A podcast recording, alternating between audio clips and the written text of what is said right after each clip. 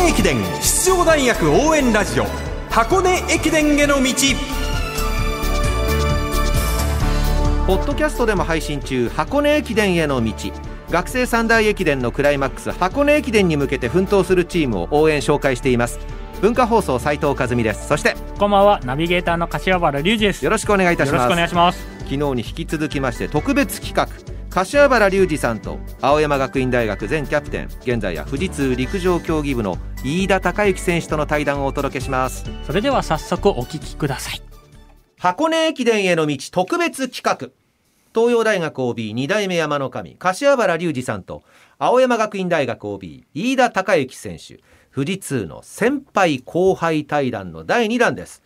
今日はちょっと趣向を変えた形で進めさせていただきます。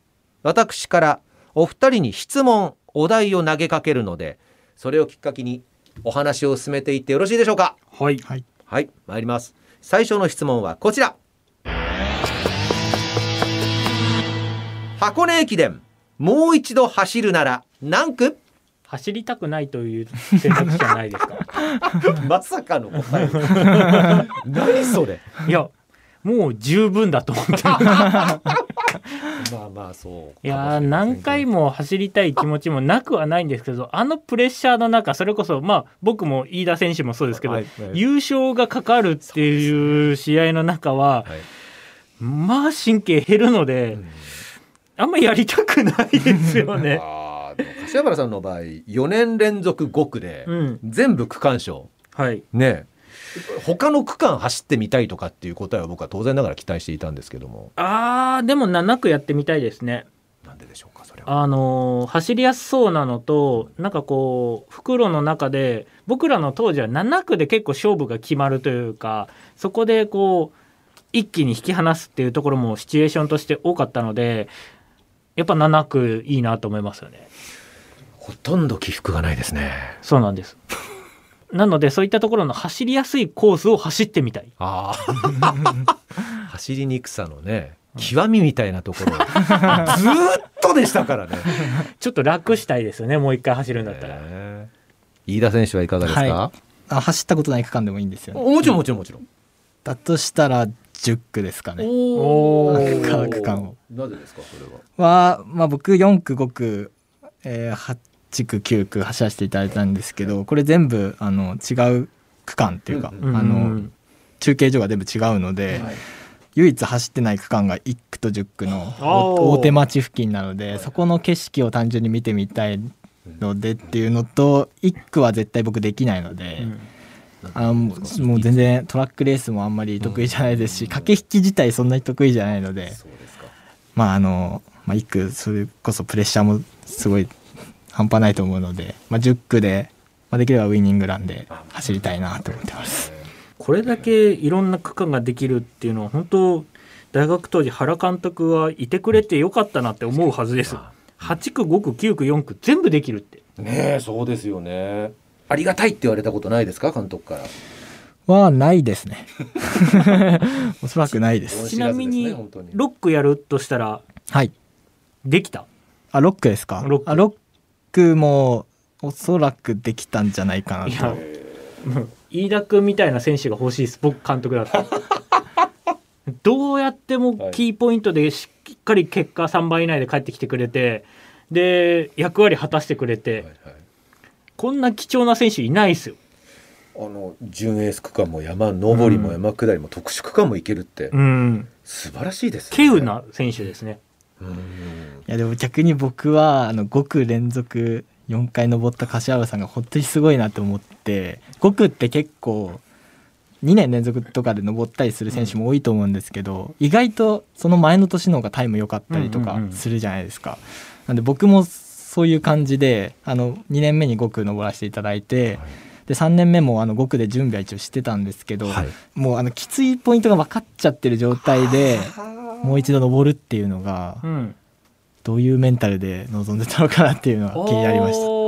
すごい質問。絶対に5区をやらなきゃいけないってなるのでどちらかというとそのためにトラック頑張ろうと思っててトラックのスピードが上がればでとか 5,000m のスピードが上がればその分楽に登れるはずっていう頭。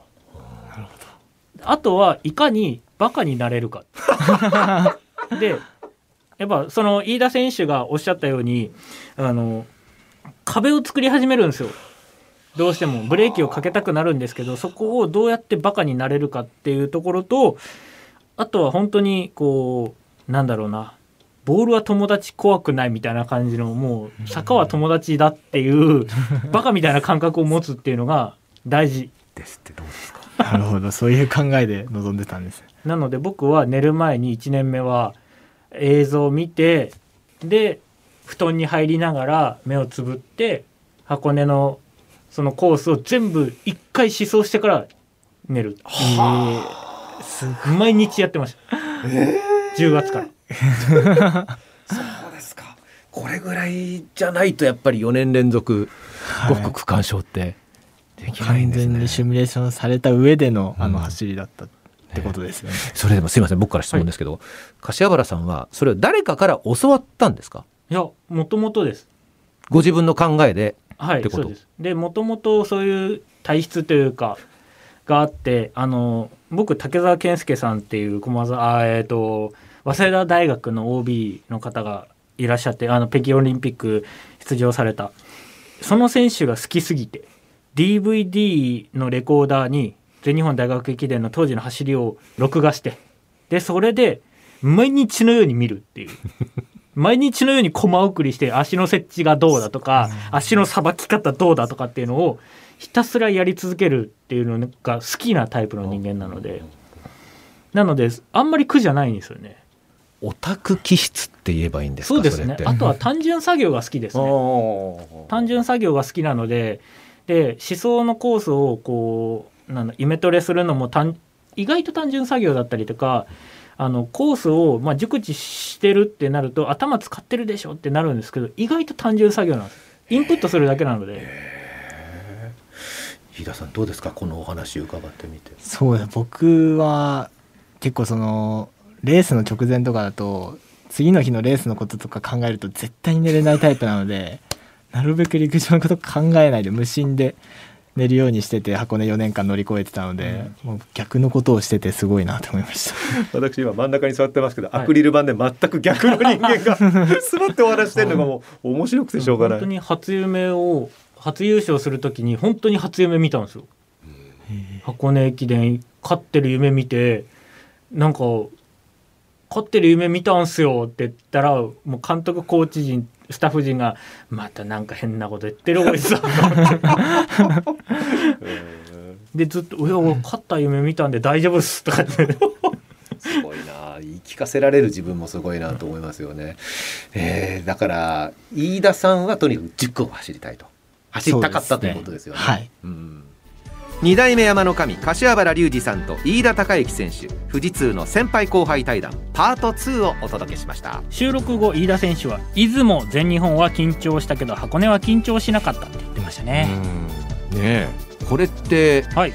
どういうふうに考えるべきなんですかね？まあ初戦であったりとか次があるって考えるとやはり緊張するしここでいい結果残さないと箱根駅伝外される可能性が出てくるのでそういったところの緊張感もあったんじゃないかな。